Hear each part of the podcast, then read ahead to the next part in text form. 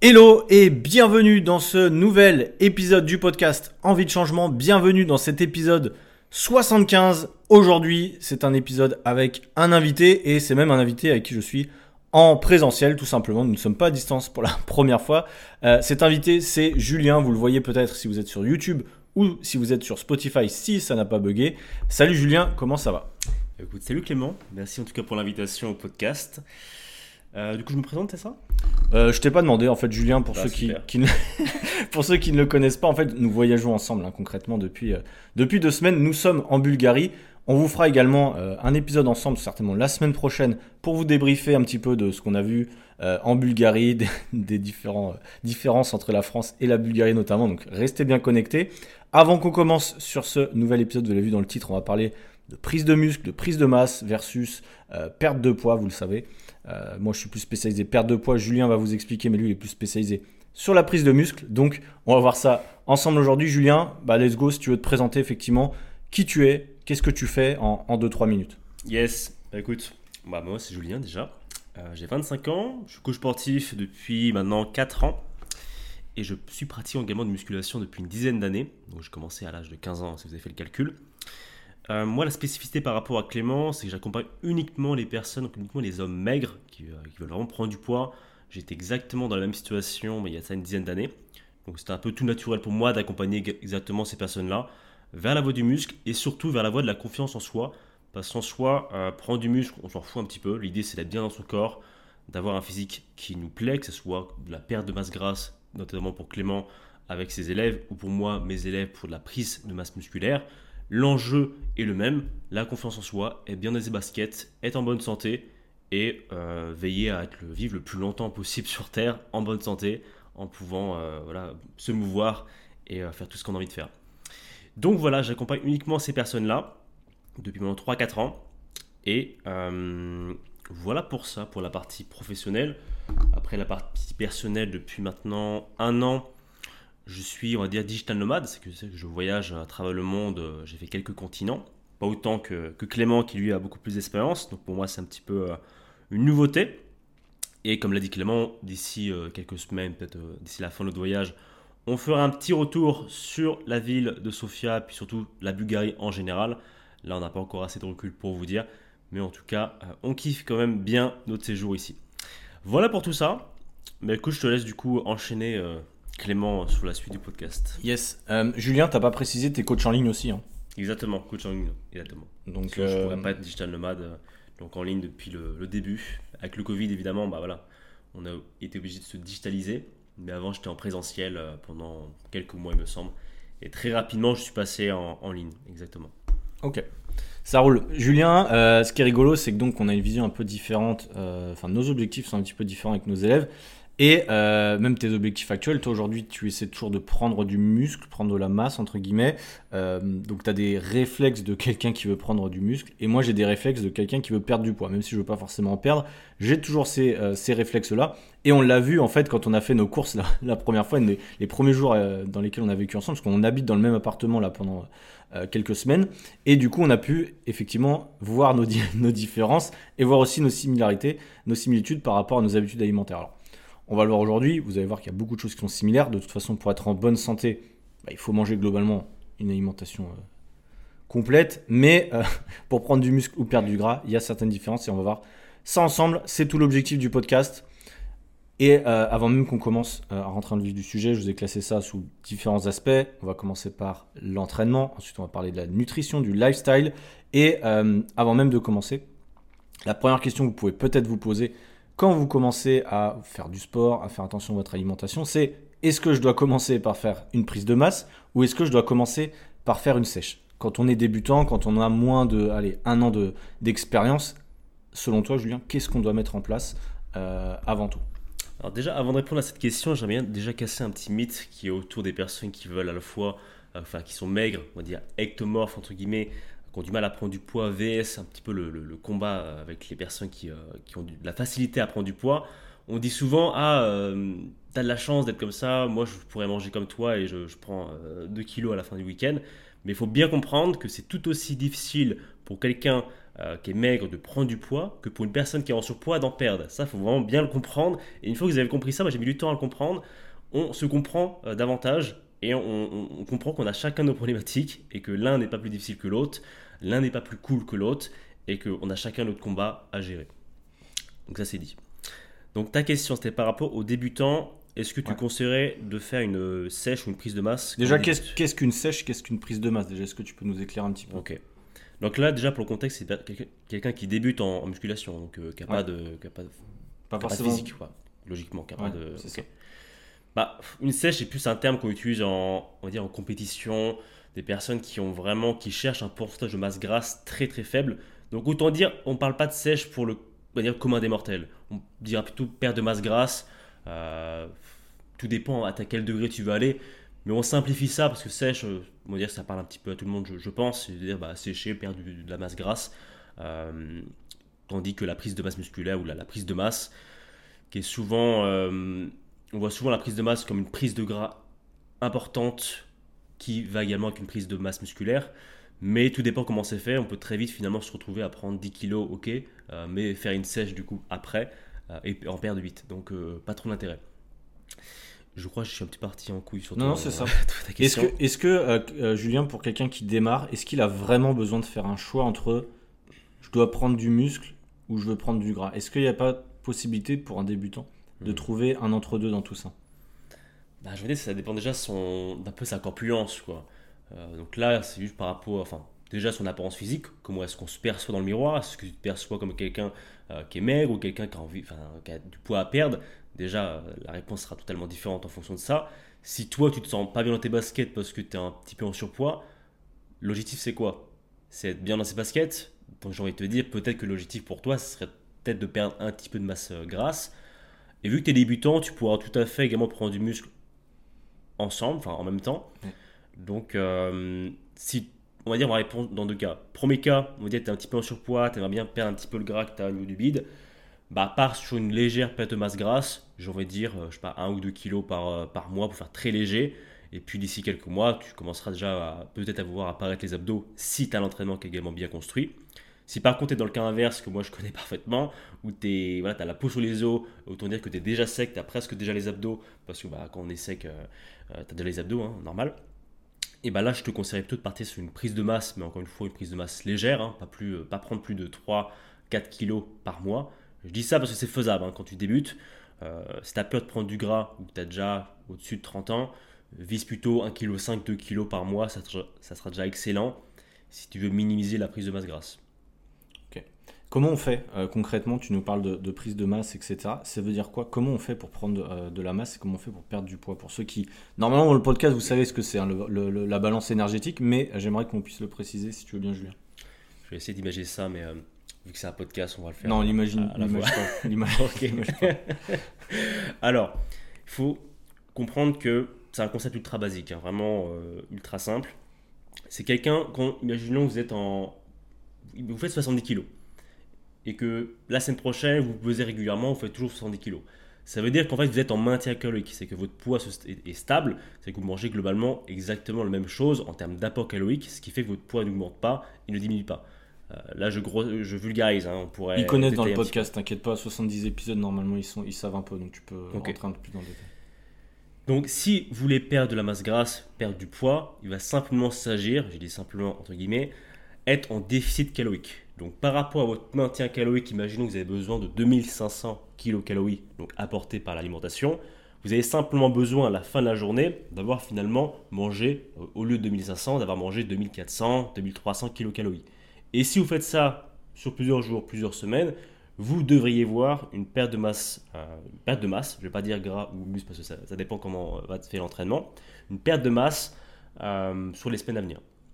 Et vous l'aurez compris, pour la prise de masse, c'est tout l'inverse. Il va s'agir finalement d'avoir un surplus calorique par rapport à ce maintien. Vous avez votre maintien qui permet de maintenir votre poids. Vous allez ajouter un petit peu d'alimentation, par exemple 100, 200 calories, pour finalement créer un surplus calorique, donc un surplus d'énergie qui va permettre à votre corps de l'utiliser, notamment pour créer de la masse musculaire ou même créer du fat. Tout dépend comment va être fait l'entraînement, mais on abordera ça juste après.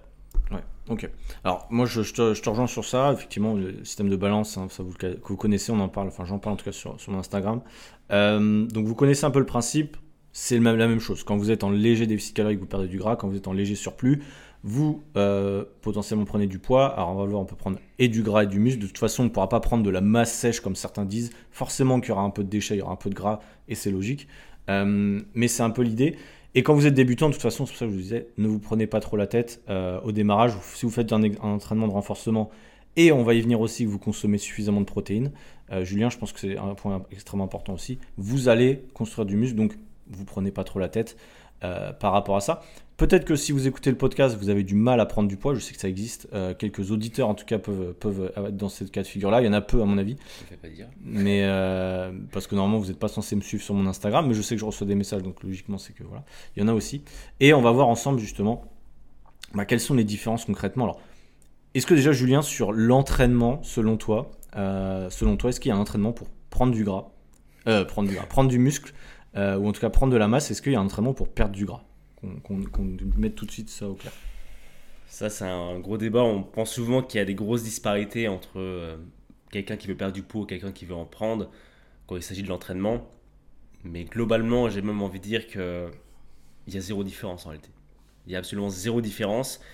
Peut-être, si on creuse un petit peu, on va un peu dans le détail, quelqu'un qui est en sèche, il ne pourra pas mettre autant d'intensité, il ne pourra pas faire des séances aussi longues que quelqu'un qui est en prise de masse, qui forcément a plus d'énergie. Ouais. Donc je vais dire quelqu'un qui est en sèche, il priorisera peut-être une fréquence plus élevée, mais des courts entraînements, plutôt que quelqu'un qui est en prise de masse, qui de toute façon, il a l'énergie pour faire des gros entraînements et bourriner comme un porc.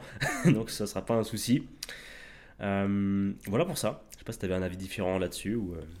Non, mais c'est ça. Je te rejoins sur l'entraînement. Je pense que globalement, c'est assez similaire. Et puis ça dépend aussi, de l'expérience de chacun et de chacune, évidemment, dans les entraînements. Mais ne restez pas du principe que, par exemple, faire des séries longues dans vos entraînements va vous faire sécher plus vite.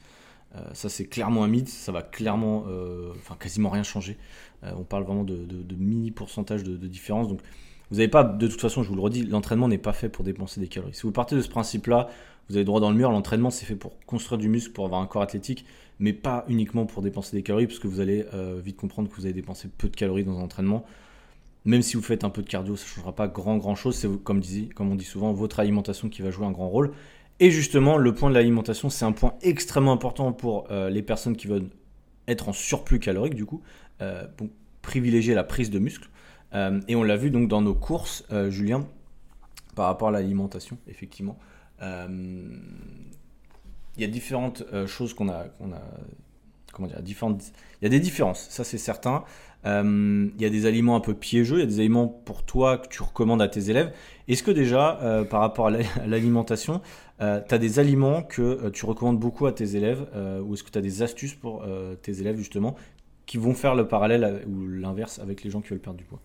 Alors moi, la première chose que je recommande en fait à mes élèves, quand il s'agit de qu'ils aient du mal à prendre du poids, qu'ils galèrent réellement à manger plus.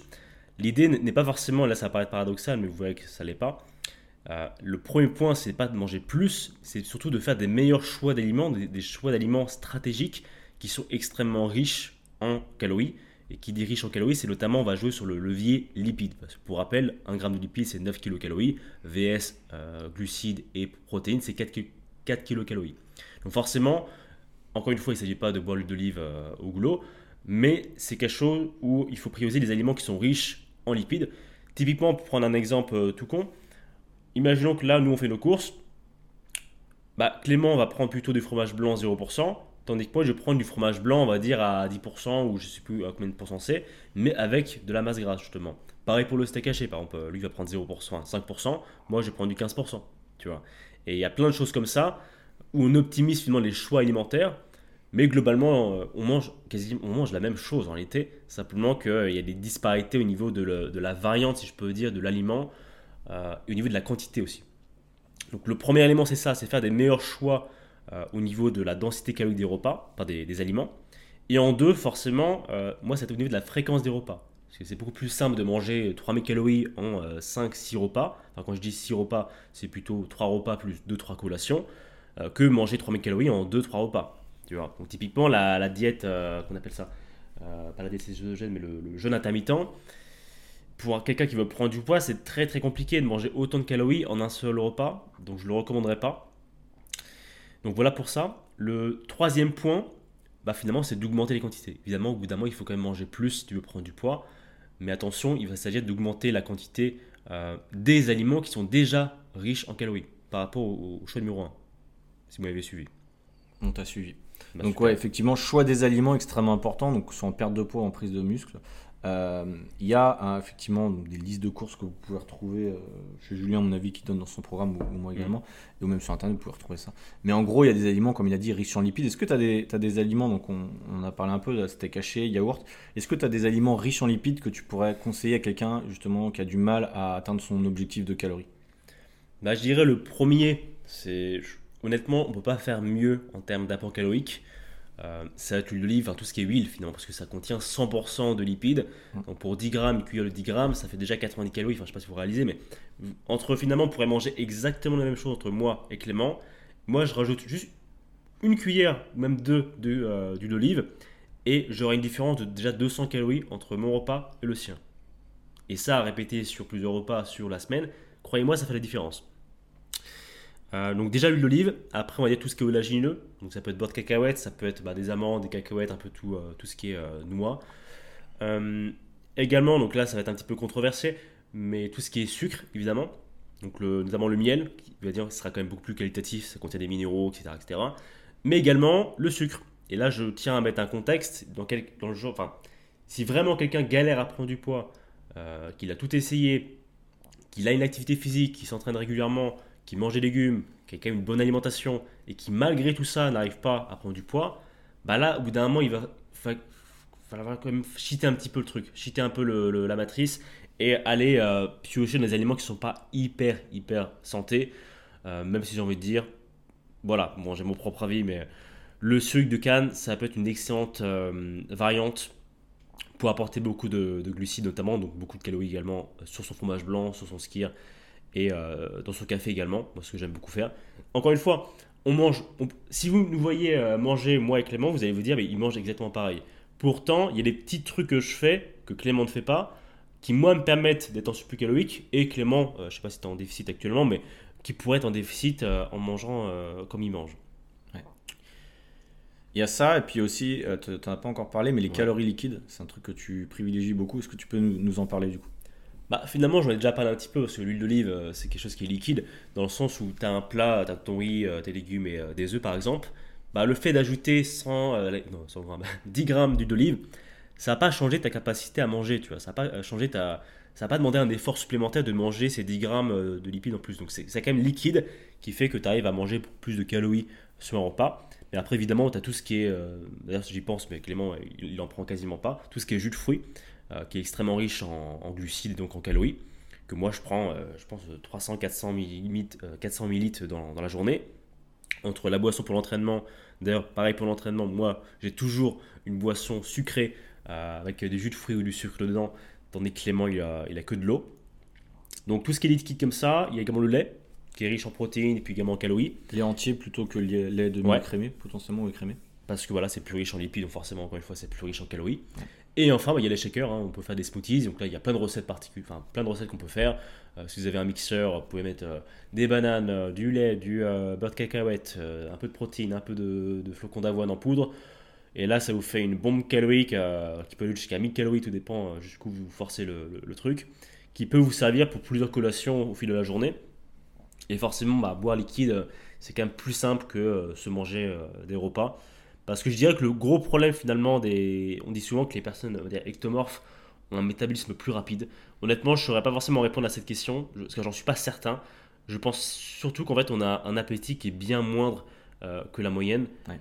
Car finalement, Clément et moi je fais 10 kilos de plus, juste pour donner un peu le contexte. Et je dirais que Clément mange plus que moi et beaucoup plus facilement. Ouais, c'est sûr, à 100%. Moi, je galère vraiment à manger les mêmes quantités que Clément. Moi, il me faut au moins 15-20 minutes de plus pour manger ce qu'il mange, et vraiment ça me demande un effort vraiment important, tandis que lui il est déjà en train de se manger la deuxième crêpe ou le deuxième wrap. Moi je suis toujours sur le premier à galérer, donc je dirais c'est vraiment ça. Et même vous voyez, au bout de 10 ans c'est toujours aussi galère, donc forcément on parlera peut-être après des hacks, mais j'utilise en vrai des hacks, ce que j'appelle physiologiques, donc sur le corps, et psychologiques au niveau du mental. Tu veux qu'on détaille ça maintenant? Vas-y, tu peux y aller, non? Ok. Donc ces hacks-là, vous verrez que pour ceux qui sont en perte de poids, si vous utilisez ces hacks-là sans le savoir, c'est déjà un bon indicateur que peut-être que juste si vous enlevez ce hack-là, vous serez déjà peut-être en déficit calorique.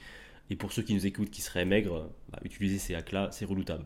Et le tout, quand vous les combinez, c'est vraiment une dinguerie.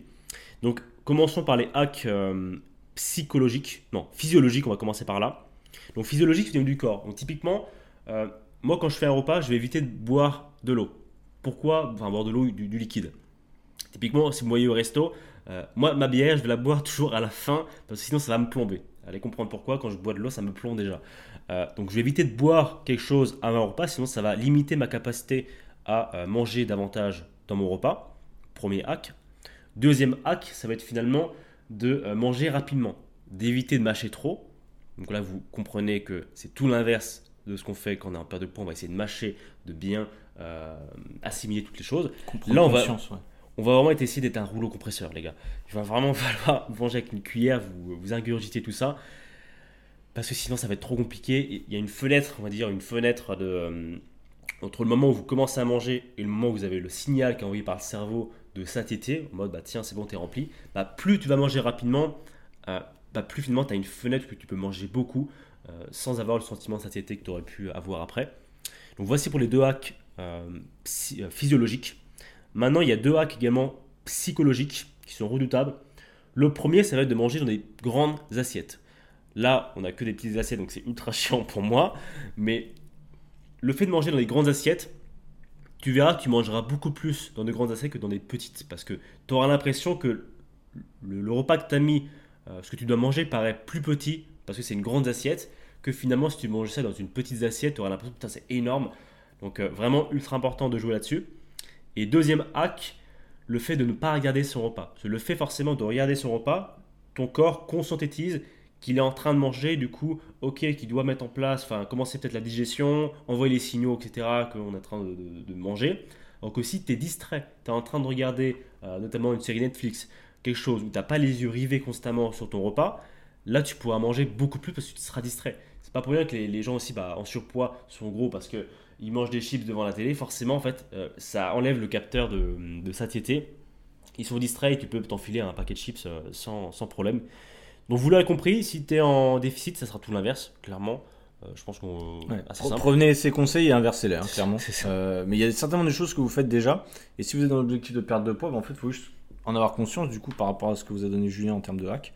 Et de se dire, c'est effectivement, moi je regarde peut-être la télé en même temps que je mange, ou alors au niveau de la taille des assiettes, il y a peut-être des choses, j'en parle pas souvent, mais c'est hyper intéressant, que vous pouvez mettre en place, des tout petits trucs, mais qui mis bout à bout peuvent vous aider effectivement soit à moins manger, soit à plus manger, parce qu'il faut comprendre un truc, on a parlé de métabolisme tout à l'heure, c'est qu'en réalité c'est la gestion de la faim qui est extrêmement importante, que vous vouliez perdre du poids ou prendre du poids, c'est comment je gère la faim avec mes aliments, comment je gère ma satiété.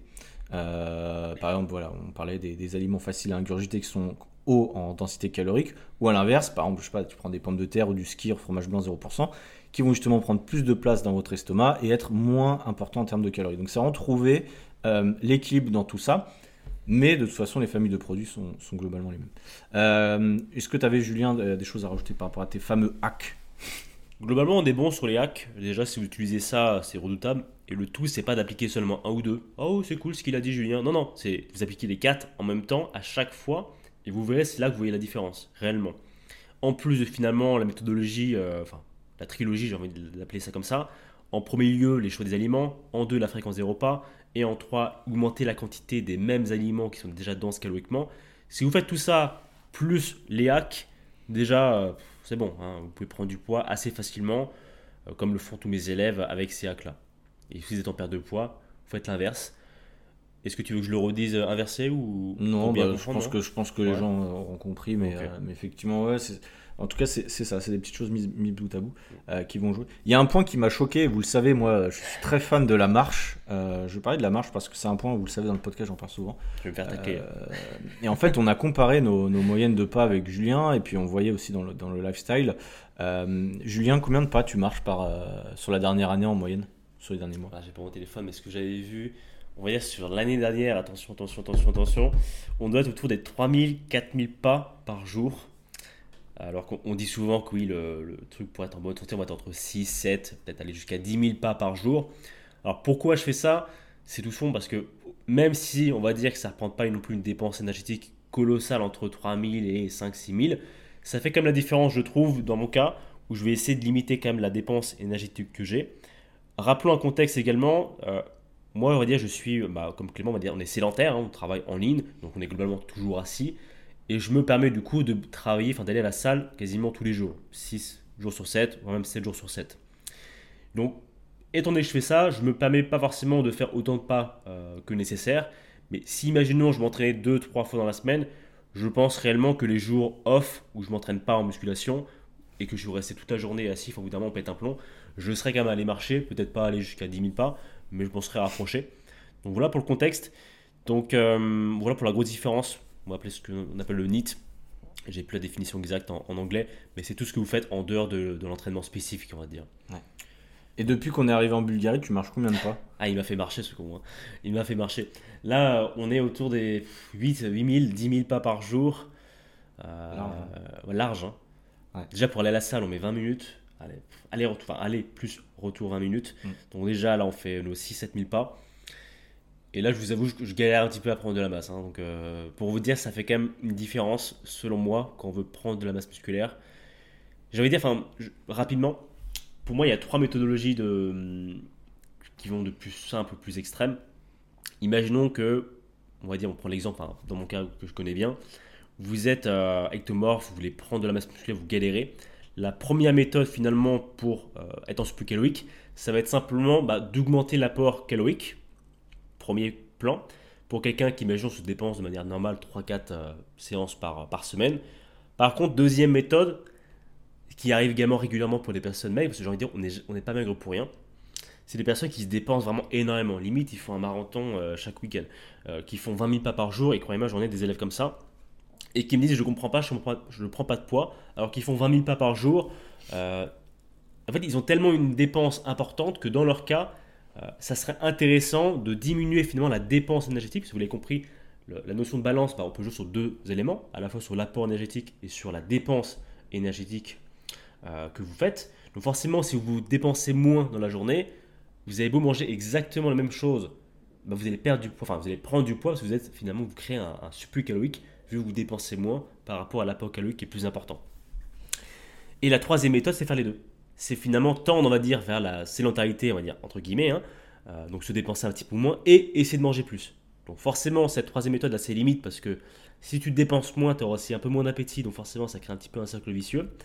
Donc j'ai envie de dire prioriser la méthode 1 pour le commun des mortels et la méthode 2 si vraiment vous êtes quelqu'un qui est vraiment, vous faites de l'endurance tous les jours, faites 20 000 pas par jour, là, diminue quand même l'effort parce que ça va être impossible pour vous de manger, ça va vous coûter 500 balles par mois pour compenser. Et si ce n'est que vous avez à compenser, parce que quand on est maigre, on a du mal à manger, manque d'appétit.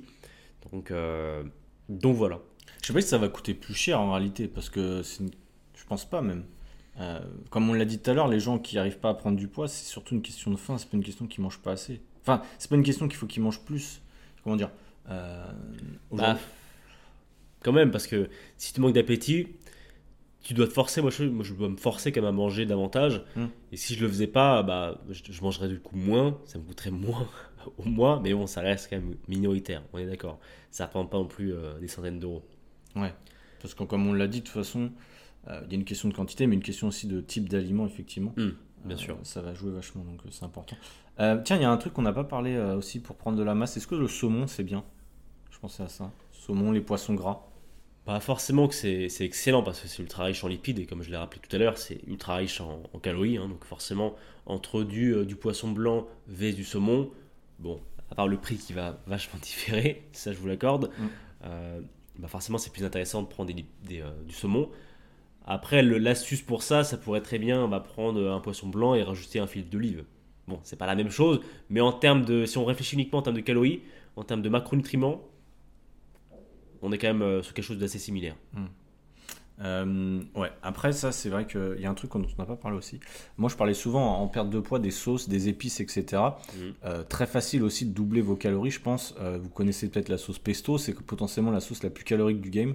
Y a aussi un jeu avec ça, c'est-à-dire que si vous êtes en perte de poids, vous pouvez prendre du poisson blanc ou du saumon, en réalité on s'en fiche, vous pouvez même à mon avis certainement manger les deux, ce sera mieux pour votre santé, mais l'idée ça va être aussi de jouer je pense sur les épices si vous êtes en perte de poids, et si vous voulez prendre de la masse un peu plus sur des sauces un peu plus caloriques, c'est toujours ça finalement qui va être important, c'est-à-dire que si vous voulez perdre du poids, ne faites pas l'erreur de tout arrêter, d'arrêter tout ce qui est un petit peu calorique ou d'arrêter l'huile d'olive, hein. L'huile d'olive en perte de poids, je considère qu'il faut en prendre pour votre santé de toute façon. D'ailleurs, pour rappel, 1 g de lipides par kilo de poids de corps, c'est pas incohérent, il faut essayer de tendre à ça. Il y a beaucoup de gens en perte de poids, je le vois aussi dans mes élèves, qui arrêtent les lipides, qui arrêtent le sucre et les lipides. Donc du coup, on se retrouve à manger quasiment que des produits ultra protéinés. Pareil, ça sert à rien quand vous êtes en perte de poids, en prise de masse, de prendre beaucoup plus de protéines. Quel est ton conseil, quelles sont tes recommandations par rapport au quota de protéines pour les gens qui veulent prendre du muscle selon toi? Excellente question. Alors, merci. Déjà, on va dire qu'on soit en perte de poids ou en prise de masse, il va falloir quand même respecter un ratio de 2 g par kilo de poids de corps de protéines. Ça, quoi qu'il en soit. À condition qu'on fasse de l'entraînement pour quand même prioriser la construction musculaire ou du moins la maintenir quand vous êtes en perte de poids, on va dire, entre guillemets, sèche, assez prononcé. L'idée là n'est plus forcément de créer de la masse musculaire, mais plutôt de la maintenir, de la conserver. Et pour ça, il faut s'entraîner pour montrer aux muscles qu'on a besoin de ces muscles-là, donc les conserver, et d'avoir les bons matériaux, donc notamment les protéines, pour les maintenir. Donc déjà, on a cette base-là. Ensuite, on a les lipides. Moi, dans mon cas, quelqu'un qui galère à prendre du poids, on va essayer de tendre vers les 1 g, enfin 1,5, parfois monter à 2 g, de lipides par kilo de poids de corps, et en fait le reste ça sera la résultante par rapport aux glucides. La seule chose qu'il faut respecter, c'est qu'on est toujours 2 fois plus de glucides que de protéines. Donc imaginons vous avez vous faites 70 kg, vous avez besoin de 140 g de protéines, du coup forcément vous avez besoin de 280 g de glucides, et le reste finalement sera par les lipides. Quelqu'un qui est par contre en perte de masse grasse, on va plutôt jouer sur le levier glucides, parce que forcément ça va apporter plus de satiété, et on va diminuer l'apport en lipides. Par contre, il faut respecter, moi je dirais pas en dessous de 1,0, enfin maximum 0,5, parce que les lipides sont quand même ultra importants pour tout ce qui est hormonal, vous avez besoin de lipides, mais il va falloir faire des choix. Mieux privilégier par exemple, je dirais, des oléagineux qui vont être plus... vous allez devoir les mâcher, enfin ça demande un effort plus important, plutôt que prendre de l'huile, tu vois. Vous pouvez réduire la quantité, mettre 5 g d'olive dans votre repas pour que ça fasse quand même un repas qui est quand même bon à manger. Ça, c'est quand même important de préciser que ce que vous mangez doit être bon. Moi je parle jamais de diète, je pense que c'est un peu pareil. Vous devez apprécier ce que vous mangez, parce que l'idée, moi ça fait 10 ans et je pense que ça sera encore jusqu'à ma mort, je serai encore en train de faire de la musculation, etc. Vous devez kiffer le processus, vous devez aimer ce que vous faites au quotidien, sinon ça ne marchera pas. Donc au-delà de tout ce qui est macro, c'est bien comme de traquer régulièrement, je dirais 1 fois par mois pour savoir un peu où est-ce qu'on en est. Ou sauf si vraiment vous galérez à prendre du poids ou à en perdre, le faire plus régulièrement parce qu'il y a forcément quelque chose qui ne va pas. Voilà. Ok. Je ne sais pas si tu as des choses à rajouter par rapport à ça ou... Ok. Non, écoute, toi, c'est plutôt clair par rapport à l'alimentation. Je pense qu'on a fait le tour sur ça. Sur la marche, on l'a vu. Sur l'entraînement, on l'a vu aussi en début de podcast. Oui, il n'y a pas une grande différence en réalité. C'est juste qu'en fonction de votre évolution, vos années d'expérience, forcément, les formats vont un peu changer. Mais il n'y a pas je fais du full body ou perdre du gras, ou je fais un split un jour pec, un jour épaule pour prendre la masse. En réalité, ça ne changera pas grand-chose. Vous pouvez tester le format qui vous intéresse, mais ça ne changera pas grand-chose. Donc je pense qu'on a fait le tour sur ça. Julien, je crois pas que j'avais d'autres questions à te poser par rapport à l'alimentation. Est-ce qu'il y a d'autres trucs qui nous ont choqués dans notre alimentation par rapport à toi et moi? Il y a le lait, il y a toutes les calories liquides que tu prends. Le sucre, effectivement, ça m'avait un peu choqué parce que il y a toujours l'extrême entre j'arrête le sucre et j'en prends un peu plus, on va dire. Le but étant de trouver un équilibre, sachant que Julien il mange peu d'aliments transformés d'une manière générale, donc finalement c'est pour ça qu'il rajoute du sucre. Et c'est pareil un peu d'ailleurs pour le sel, ça ne change pas grand-chose dans une prise de masse ou une sèche, mais ce que je veux dire c'est que si vous mangez peu d'aliments transformés, vous pouvez rajouter du sel. Je sais que mon moment, quand je voulais perdre du poids, j'avais arrêté le sel, il y a beaucoup de gens qui l'arrêtent, mais au final vous en avez besoin aussi, vous avez besoin de sodium, s'il fait chaud d'autant plus, donc, parce que vous perdez pas mal de minéraux, etc. Donc c'est important d'en prendre. Donc en fait, l'idée et la conclusion qu'on pourrait tirer, c'est effectivement de se dire que qu'on soit en prise de masse, en perte de poids, globalement, ça passe par un rééquilibrage alimentaire avant tout, privilégier des aliments de qualité. Et ensuite, c'est savoir, et on n'en a pas parlé, mais moi je pense quand même, calculer ses calories. Encore une fois, que vous voulez prendre du muscle ou perdre du poids, c'est pas juste une question de hasard, une question d'aliments, c'est une question aussi de maths. À un moment, il faut être clair.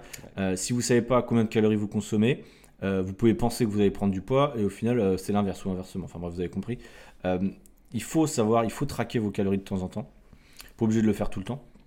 Mais je pense que c'est important. Est-ce que toi, tes élèves, comment tu t'assures, Julien, qu'ils sont dans la bonne direction ? Par exemple, tu les pèses, tu traques leur alimentation, comment tu fais ? Nous, la première chose qu'on va faire, c'est finalement forcément de faire un état des lieux. C'est un peu où est-ce qu'ils en sont. Même pour eux, c'est ultra important. Ils l'ont peut-être jamais fait de leur vie. Et pour moi, c'est ultra important au début. Pour ça, tout dépend du contexte. Aujourd'hui, je ne le fais plus depuis des années parce que je sais, quand je vois un œuf, je ne vois pas un œuf en fait. Je vois 6 grammes de protéines et X grammes de lipides. Enfin, on a une mécanique qui s'est faite. Mais au début, il faut comprendre. Moi, quand j'essaie, ça fait loin maintenant, mais j'essaie de revenir à la base. Je pense que je calculais tout. Je me souviens de mes carnets de papier où je notais tout ce que je mangeais, etc. Donc, j'étais un peu à l'extrême. Je ne dis pas qu'il faut faire ça. Mais c'est hyper important de faire un état des lieux au début, savoir où est-ce que vous en êtes. Parce que forcément, c'est des maths. Si vous ne prenez pas de poids depuis des semaines, des mois, voire des années, ou vous n'avez pas à perdre du poids depuis le même temps, c'est forcément qu'il y a un problème dans la matrice. C'est forcément que vous ne mangez pas suffisamment ou ne mangez pas suffisamment. Et moi, ce que je me rends compte globalement, c'est que tous nos élèves, ou presque, je pense que c'est pareil pour toi, on est toujours en carence en protéines si on ne fait pas gaffe à ça. On ne parlera pas de supplémentation aujourd'hui, mais ça peut être important, notamment dans mon cas, mes élèves qui ont du mal à prendre du poids, à manger plus, de supplémenter, ça permettra d'avoir des protéines liquides qui sont beaucoup plus simples de manger, de la whey des protéines en poudre, plutôt que s'enfiler 200 grammes de viande en plus. Pour revenir sur le sujet que je suis en train de perdre, rappelle-moi, je suis en train de me perdre dans ce que je dis là. C'est pas grave, tu m'as perdu aussi. Super. Mais oui, après sur les compléments alimentaires, on peut en parler. On a fait des épisodes sur ça, donc c'est pas gênant. Mais oui, effectivement, la whey protéine, ça peut vous aider à atteindre votre quota de protéines, ça c'est clair. Un petit truc sur ça, c'est que c'est pas mauvais, c'est pas du dopage. Encore une fois, je le redis, vous le savez. Donc vous pouvez privilégier, c'est pareil. On n'a pas parlé de ça, mais il y a des gainers, vous savez, pour les gens qui veulent prendre du poids. Souvent, on nous disait à un moment. Il y a des espèces de gainers pour prendre de la masse, etc. Et moi, j'avais même une croyance au début, peut-être que vous l'avez aussi, vous, auditeurs du podcast. Je pensais au début qu'il y avait de la whey pour prendre du muscle et qu'il y avait de la whey plutôt pour perdre du gras. L'isolate, VS, la whey. Voilà. Tu peux nous dire, Julien, la vérité sur ça, si tu l'as ? Je te réponds à ça, puis je rebranche sur le truc. Vas-y. Je me suis retrouvé. On va dire qu'il y a deux types de protéines, si je peux dire. On va dire... À quoi je peux comparer ça ? Je peux comparer ça, on va dire, à du steak, on va dire qu'il sera 5% vs du steak à 15%. La whey, c'est juste une typologie. La whey, c'est une des protéines du lait. On a la whey, puis on a qu'on appelle l'autre, c'est la... Merde. J'utilise tellement rarement que je n'utilise tellement pas cette whey que j'ai oublié son nom. Bref, la whey, c'est une protéine du lait. Donc, il y a un processus de filtration qui fait qu'on arrive à filtrer uniquement la protéine. Et il y a différentes qualités de protéines déjà, mais il y a aussi différentes teneurs en pourcentage de masse grasse. Donc une whey, typiquement, on va être à 80% de protéines dedans. Donc forcément, il y a 20%, on va dire, de tout, pas tout venant, mais graisse et puis sucre. Par contre, une isolate, on va se tendre vers 90% et certaines même jusqu'à 95% qui sont peut-être beaucoup plus chères, où forcément le pourcentage de masse grasse sera moins important. Mais honnêtement, ça ne sert à rien de se faire chier à faire ça, surtout que c'est beaucoup plus cher. Je préfère largement vous mettiez 5 grammes de lipides en moins, enfin 5 grammes d'huile d'olive en moins, plutôt que se faire chier à prendre de l'isolate, qui sera nettement plus cher et qui apportera pas forcément des bénéfices plus importants. Donc voilà pour ça. Juste, je renchaîne sur la question que vous m'avez posée avant. Donc comment je fais ? Donc déjà, pour mes élèves, on fait un audit. Je pense que c'est pareil pour toi au début, de OK, à combien, qu'est-ce que tu manges dans la journée ? Donc là, il va simplement s'agir, OK, donc là le matin tu manges ça, tu notes sur un carnet de papier où on a une application pour ça de notre côté. Je pense que c'est pareil aussi pour toi. Oui. Et on fait le total. OK, combien de calories tu manges ? Combien de protéines tu as ? Combien de glucides ? Combien de lipides ? Est-ce qu'on est dans les ratios ? Est-ce que c'est bon ? Est-ce que tu es en carence de protéines ? Machin. On optimise sur ça. Enfin, on voit, on analyse, on fait on optimise finalement. Je parle pas de diète, on va juste optimiser ce qu'ils mangent déjà. Peut-être faire des switches. Ah, tu manges ça, c'est peut-être pas hyper intéressant. Tu devrais plutôt manger ça, machin. On fait un switch sur les jours et semaines à venir pour que ça devienne une habitude pour la personne. Ça, c'est le plus important, l'adhérence du programme. Et en deux... C'est quoi l'adhérence du programme, si tu peux utiliser des mots plus simples? C'est le fait d'apprécier ce que tu manges globalement, d'apprécier ce que tu fais au quotidien, d'apprécier ton entraînement, d'apprécier le fait de marcher, enfin d'apprécier tout ce que tu fais qui tend vers la perte de masse grasse ou la prise de masse musculaire. Et en deux, ce que je fais, c'est assez controversé et je peux comprendre, je pense que ça peut être intéressant qu'on parle de ça, parce que typiquement pour mes élèves, je leur conseille, c'est même pas je leur conseille, je les force en fait à se peser tous les jours. Contrairement à ceux qui sont en perte de poids, on va dire non, plutôt 2-3 fois dans la semaine maximum. Pourquoi je fais ça? Pourquoi je le force à le prendre tous les jours? C'est pour moi, c'est censé devenir une habitude. Et une habitude, c'est censé être fait tous les jours. Si moi, je dis à mes élèves, tu le prends 2-3 fois dans la semaine, ils vont oublier de le faire et finalement, on va se retrouver avec une seule donnée ou si ce n'est pas de donnée. Or, ce qui nous intéresse, je pense que vous l'avez bien vu sur vos balances quand vous pesez le matin, il ne faut absolument pas être émotionnel sur le chiffre parce qu'en soi, déjà, ça ne vous représente pas. Et en deux, c'est que le poids fluctue d'un jour à l'autre en fonction de ce que vous avez mangé la veille, etc., etc. Est-ce que vous êtes allé aux toilettes ou pas? Donc ça va différer. Par contre, ce qui nous intéresse, c'est la moyenne du poids de la semaine 1 vs le poids de la semaine 2. Et pour faire une moyenne, je ne vous apprends rien, il faut au moins 2-3 données pour faire ça. Donc plus vous allez vous peser, déjà plus ça devient une habitude de le faire. Et j'aime à dire que c'est l'habitude la plus petite qui soit en termes de temps, d'énergie, de tout ce que vous voulez, et qui a le plus gros impact au niveau de la perte de masse grasse ou de la prise de masse musculaire. Moi, ce que j'aime à dire, c'est que chaque matin, quand je me pèse ou quand je fais peser mes élèves chaque matin, c'est un rappel, est-ce que tu es sur la bonne voie ou non? Et ça, tu notes sur un carnet papier ou sur une application. Et chaque jour, tu es quand même censé voir une tendance haussière, une tendance baissière en fonction de l'objectif. Typiquement, si moi, tous les jours, je vois que mon poids diminue, alors que je veux prendre du poids, il y a un truc qui ne va pas. Je me dis, attends, je ne suis pas en train de manger suffisamment. Donc du coup, chaque matin, c'est un rappel, est-ce que je suis sur la bonne voie ou non? Et du coup, en fonction du chiffre qui est sur la balance, donc moi, je ne suis pas forcément émotionnel, il faut essayer de ne pas être émotionnel sur le chiffre, c'est la moyenne qui s'intéresse encore une fois, c'est juste un indicateur, est-ce que je suis sur la bonne voie ou non? Et je pense que c'est pareil aussi pour la perte de poids. Je sais que toi, tu es plutôt 2-3 fois plutôt que tous les jours. Ouais. Mais voici mon avis là-dessus. Si vous êtes comme Julien avec de l'expérience et que vous n'êtes pas rattaché émotionnellement à la balance, vous pouvez vous peser tous les jours. Maintenant, d'expérience, j'ai vu aussi que les gens en perte de poids étaient très très attachés. En fait, ils faisaient tous leurs choix en fonction de ça. C'est pour ça que moi, je préconisais, et je ne vais pas mentir, puisque je l'ai mis dans un réel cette semaine. Donc, je ne vais pas me contredire. Mais de vous peser 2 à 3 fois à la semaine. Et pareil, même principe que Julien, de faire une moyenne de ces 3 pesées pour avoir le vrai chiffre. Parce qu'effectivement, il y a beaucoup de variantes qui rentrent en jeu dans votre balance du jour. Donc, voilà, l'idée, c'est vraiment de toute façon... la balance, Julien l'a très bien dit, ne vous définit pas. Donc, ce n'est pas forcément parce que vous avez pris du poids ou perdu du poids sur votre objectif que vous avez mal fait les choses forcément, c'est aussi ça qui est important de comprendre, et que finalement je dirais si vous respectez les facteurs de dépenses caloriques, marche, entraînement, que vous respectez les facteurs de calcul de calories, peu importe votre objectif, la balance logiquement elle sera que le résultat de ces 3 facteurs là. À l'heure actuelle il n'y a pas trop d'autres choses à part le stress et le sommeil qui rentrent effectivement quand même en jeu, mais sinon je dirais même j'arriverai à faire perdre du poids moi à quelqu'un sans qu'il se pèse. Si globalement, alors après c'est toujours un peu plus compliqué parce qu'on aime bien quand même voir, mais je connais des élèves moi qui arrêtent de se peser parce que ça leur fait du bien de se détacher de ça et c'est ok aussi en fait. Mais il faut quand même avoir des facteurs de comparaison, en tout cas des chiffres entre guillemets, que ce soit sur votre MyFitnessPal pour votre journal de calcul des calories, sur autre chose en tout cas, il faut suivre une ligne directrice par rapport à certains indicateurs, ça c'est certain. On n'a pas parlé d'une chose mais qui est hyper importante, toujours sur les chiffres, c'est que se peser c'est bien mais c'est un indicateur parmi tant d'autres. Qui, pour moi c'est l'indicateur le plus simple à prendre, c'est le plus facile, mais il faut absolument le comparer, enfin l'étudier, l'analyser avec les mensurations pour savoir est-ce que, ok vous avez perdu 1 kg, mais est-ce que c'est quoi, c'est 1 kg de quoi? Pareil si vous avez pris 1 kg, ok vous avez pris où? Et les mensurations vont nous permettre de savoir ça. Donc les mensurations, je ne dis pas qu'il faut prendre chaque semaine. Je dirais qu'une fois par mois, c'est déjà très très bien. Il va simplement, les meilleures mensurations les plus intéressantes, ça va être le tour de poitrine vs tour de taille. Si forcément, imaginons que là, je prends pour mon exemple, c'est plus simple pour moi pour faire ça. Quelqu'un qui veut prendre de la masse musculaire et que je me rends compte qu'il prend plus de tour de taille que de tour de poitrine. Alors pour rappel, pourquoi ces calculs-là, c'est que tour de taille, on a des petits muscles, genre les abdominaux, les lombaires, enfin les recto du rachis, les lombaires, obliques, etc. C'est pas des muscles qui ont un potentiel d'hypertrophie, donc de croissance musculaire ultra important. Ce qui fait que forcément, si vous prenez plusieurs centimètres à ce niveau-là, on peut quand même assez aisément dire que c'est de la masse grasse, contrairement au tour de poitrine où, pour les hommes, si vous prenez le taux de poitrine, c'est forcément que vous avez des gros muscles en fait, enfin, le grand dorsal, le trapèze, les pectoraux, etc. C'est que vous avez quand même pris de la masse musculaire. Donc le ratio de ça fait que, si de mois en mois on voit qu'il y a une tendance, vous êtes en train de prendre plus de taux de taille que de taux de poitrine, là c'est que la prise de masse est un peu dégueulasse, quoi. Que l'entraînement n'est pas bien fait, vous mettez pas assez d'intensité. Mais ça c'est encore un sujet pour un autre podcast. Ouais. Bon, après si vous êtes débutant, vous prenez pas trop la tête sur l'entraînement.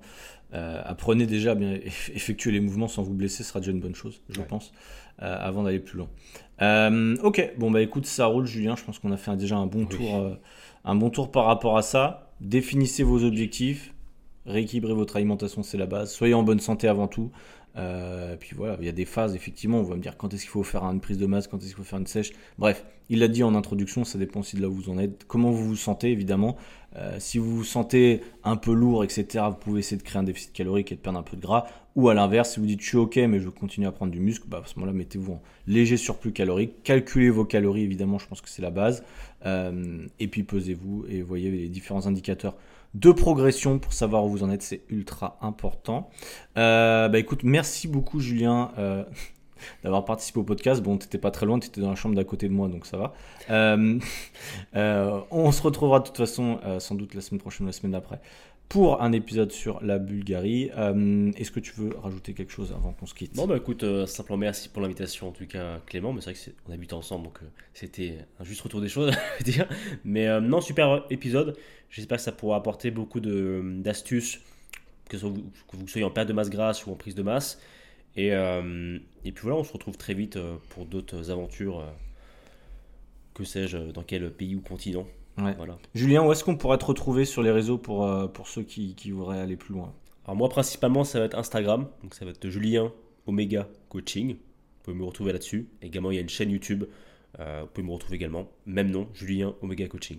Okay. Voilà. Moi je mettrai les liens de toute façon, je mettrai les liens en description du podcast. Merci évidemment à toutes et à tous, j'espère que cet épisode vous a plu. N'hésitez pas d'ailleurs, si vous avez des suggestions d'épisodes, je suis ouvert. Si vous avez des suggestions aussi d'invités, si vous voulez d'autres invités encore plus qualitatifs que Julien, n'hésitez pas. En tout cas, si vous avez des noms, j'essaierai de les faire intervenir. Merci pour ça.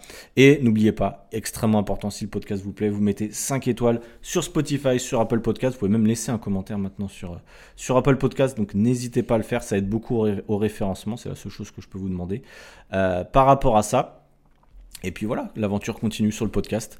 Hâte d'échanger avec toi Julien pour le prochain épisode. Carrément. N'hésitez pas également, on est à la rentrée, l'épisode sort à la rentrée. Si jamais vous avez besoin d'un accompagnement sur votre perte de poids, n'hésitez pas à m'envoyer un message. J'aurai certainement encore de la place de dispo. Donc envoyez-moi un message et on verra ensemble comment procéder. Pareil, si vous avez envie de prendre de la masse, n'hésitez pas à contacter Julien. Je pense qu'il sera ravi de vous aider dans votre objectif, en tout cas en discutant avec vous. C'est la fin de cet épisode. Bonne journée à tous et à très vite. Ciao Julien et à plus à tous. Salut.